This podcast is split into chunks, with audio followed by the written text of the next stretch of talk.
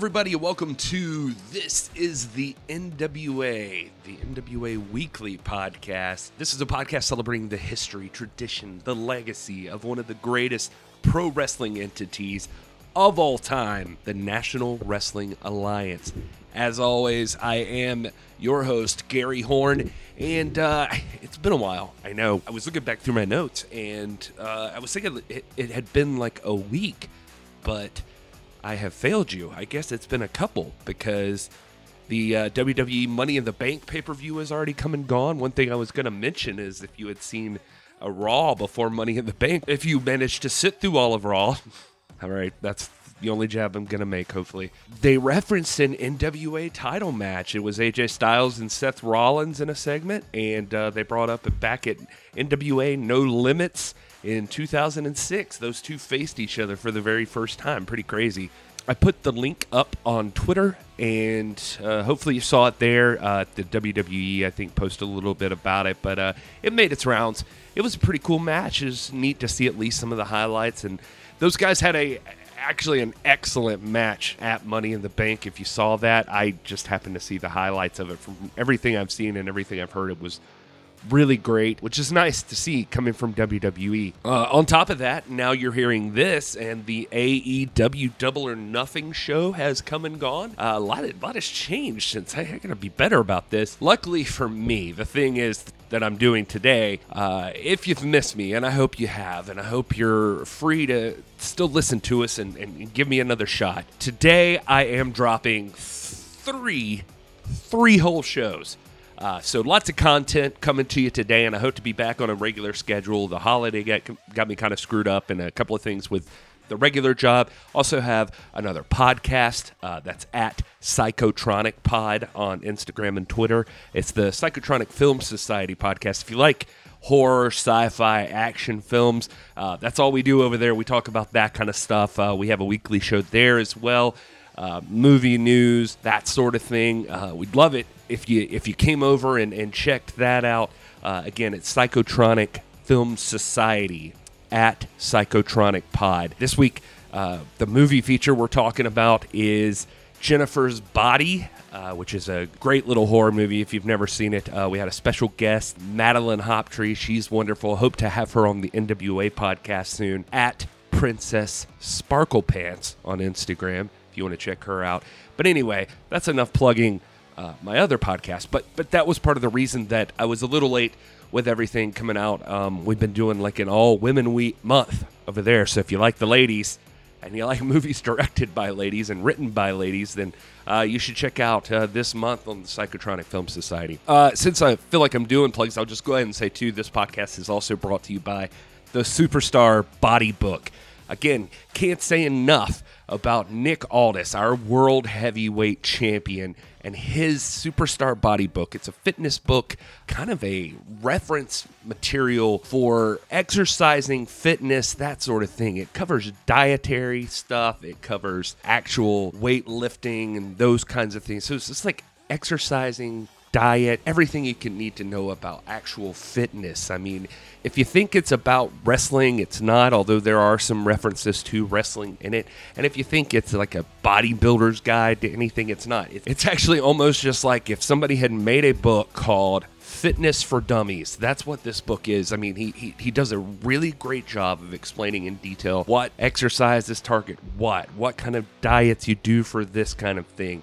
It gives you all the tips you need to set up and make your own workout plan. It's, it's, a really, really beneficial book. I've read it through a few times now. I am currently on my own weight loss and fitness journey, and uh, I can't recommend it enough. That's the Superstar Body Book by Nick Aldis. You can go to the superstarbodybook.com and order your copy there, which he will autograph. Actually, I've got one here that I'm thinking about doing a giveaway for if anybody's interested. So we might check into that here pretty soon. All right, so so anyway, on to the show. I already mentioned the AJ Styles versus Seth Rollins thing. Uh, latest updates. I mean, since the Crockett Cup's come and gone, things have kind of died down a little bit for the NWA as far as a ton of news. We do already know that Nick Aldis is going to be defending that World Heavyweight Championship in Carrow Road, Frightmare in the UK. That is this Sunday. Um, he's going to be at a show that's packed full of people. Uh, Billy Gunn, Bob Hardcore Holly. Looks like Mick Foley's going to be there. Looks like quite the card. Should be a lot of fun for the people in the UK. Can't wait to see that one happen.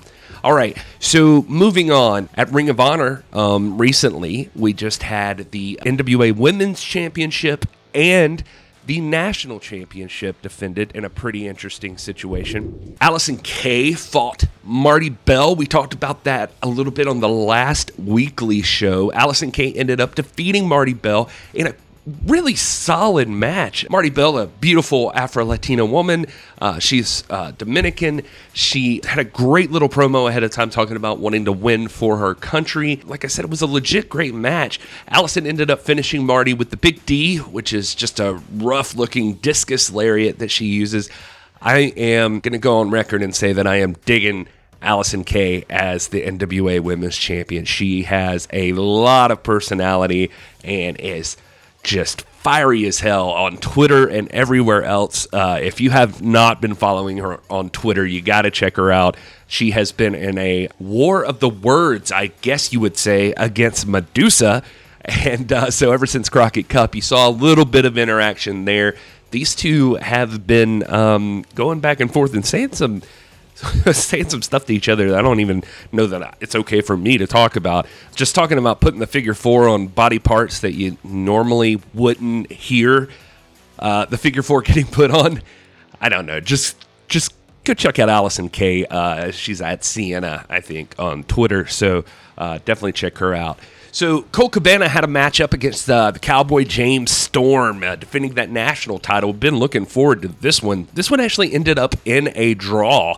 The Briscoes ended up jumping in on this one. The Briscoes, as you know from Crockett Cup, kind of felt screwed over by the NWA, and they end up attacking Colt in the middle of this match, and they declare that they're seeking revenge against the NWA after they got screwed at the Crockett Cup. Uh, while they're in there, I mean, James Storm ends up walking out, and the Briscoes call out Nick Aldis, and uh, Nick Aldis is on commentary. He had been there for the Allysin Kay match and for this uh, national title match. Nick Aldis, uh, not one to just be disrespected, gets up and heads to the ring. Yeah, puts up quite a fight against the Briscoes. Unfortunately for him, uh, the numbers game just a little too much for Nick. The Briscoes proceed to wail on Colt Cabana and our champion, Nick Aldis. I'm getting the picture that something's going to be ha- happening down the road. Now, when I say that, what we do know is happening is Colt Cabana is going to be defending that national championship on June 1st against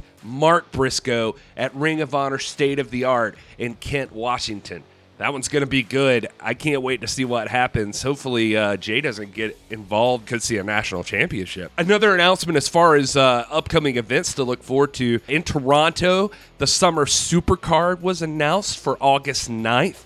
That event, not unlike the Crockett Cup, is going to include the Ring of Honor, New Japan Pro Wrestling, CMLL, and the NWA. No matches that I could find have been announced for that one, but I'm looking forward to seeing it. Hopefully, uh, that will be available for us to watch, uh, if nothing else, maybe on Honor Club or something like that. Um, if you haven't been keeping up with the NWA YouTube channel, lots of good information there. You can get that Allysin Kay and Marti Belle matchup I mentioned. You can see uh, some stuff with the Rock and Roll Express and the Briscoes. As always, the last NWA 10 pounds of gold, aptly named.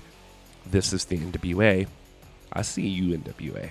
Those guys put out some great content there. You got to check it out. But the most recent thing they did was on Memorial Day, May 24th, the NWA posted video showing a legendary title defense. Harley Race, the defending champ, and he was defending that title against Terry Funk. Now, there's not a lot of setup given for this match. They just kind of show you the match. It's a good 40 minute video. It's an excellent match. What I can tell you about this match is it's from July 1st, 1977. Cool to see this match for me, actually, because uh, for at Psychotronic Pod, uh, Psychotronic Film Society, the podcast I mentioned earlier. Uh, I actually just got through watching Roadhouse for an upcoming episode, and Terry Funk is in that movie, in case you didn't know. But here he is in this, fighting for the championship. Now, I believe back in February of that year, Terry Funk had lost the 10 pounds of gold to Harley Race, so this was kind of a return match happening in July. Basically, like most NWA title matches, this was a two out of three falls match. And like I said, I mean, you, you don't really um, get much of the setup from the NWA on YouTube. They were just trying to post some content, I think. So I'll tell you what I can about it. Uh, just some interesting facts I was going through while I was looking through this too. Did you know that Cody Rhodes and Dusty Rhodes are the only father and son combo that have ever held the NWA Championship? I came across that because Terry Funk and Dory Funk Jr. are the only brothers that have held the NWA Championship. Okay, so that aside, I just want to give a quick review of this matchup. If you haven't had a chance to sit down and watch it, you really should. It's one of the classics. I mean, this was a movie that I think for a while was lost to time. The NWA streaming service that apparently existed several years ago finally did find this and release it but uh, a lot of people consider this one of the great title defenses. So it's definitely worth checking out. Now, the first thing you're going to notice when you see Terry and Harley face off against each other is these two are hosses. I have never seen Terry Funk look as good as he does right here. And I don't mean that in a uh, disrespectful way. I just mean Terry in this one is really big. He is looking buff and just fierce like I, I, I don't know. Like Harley Race has always had that real manly build, that like just brick house build, like just tough as nails look.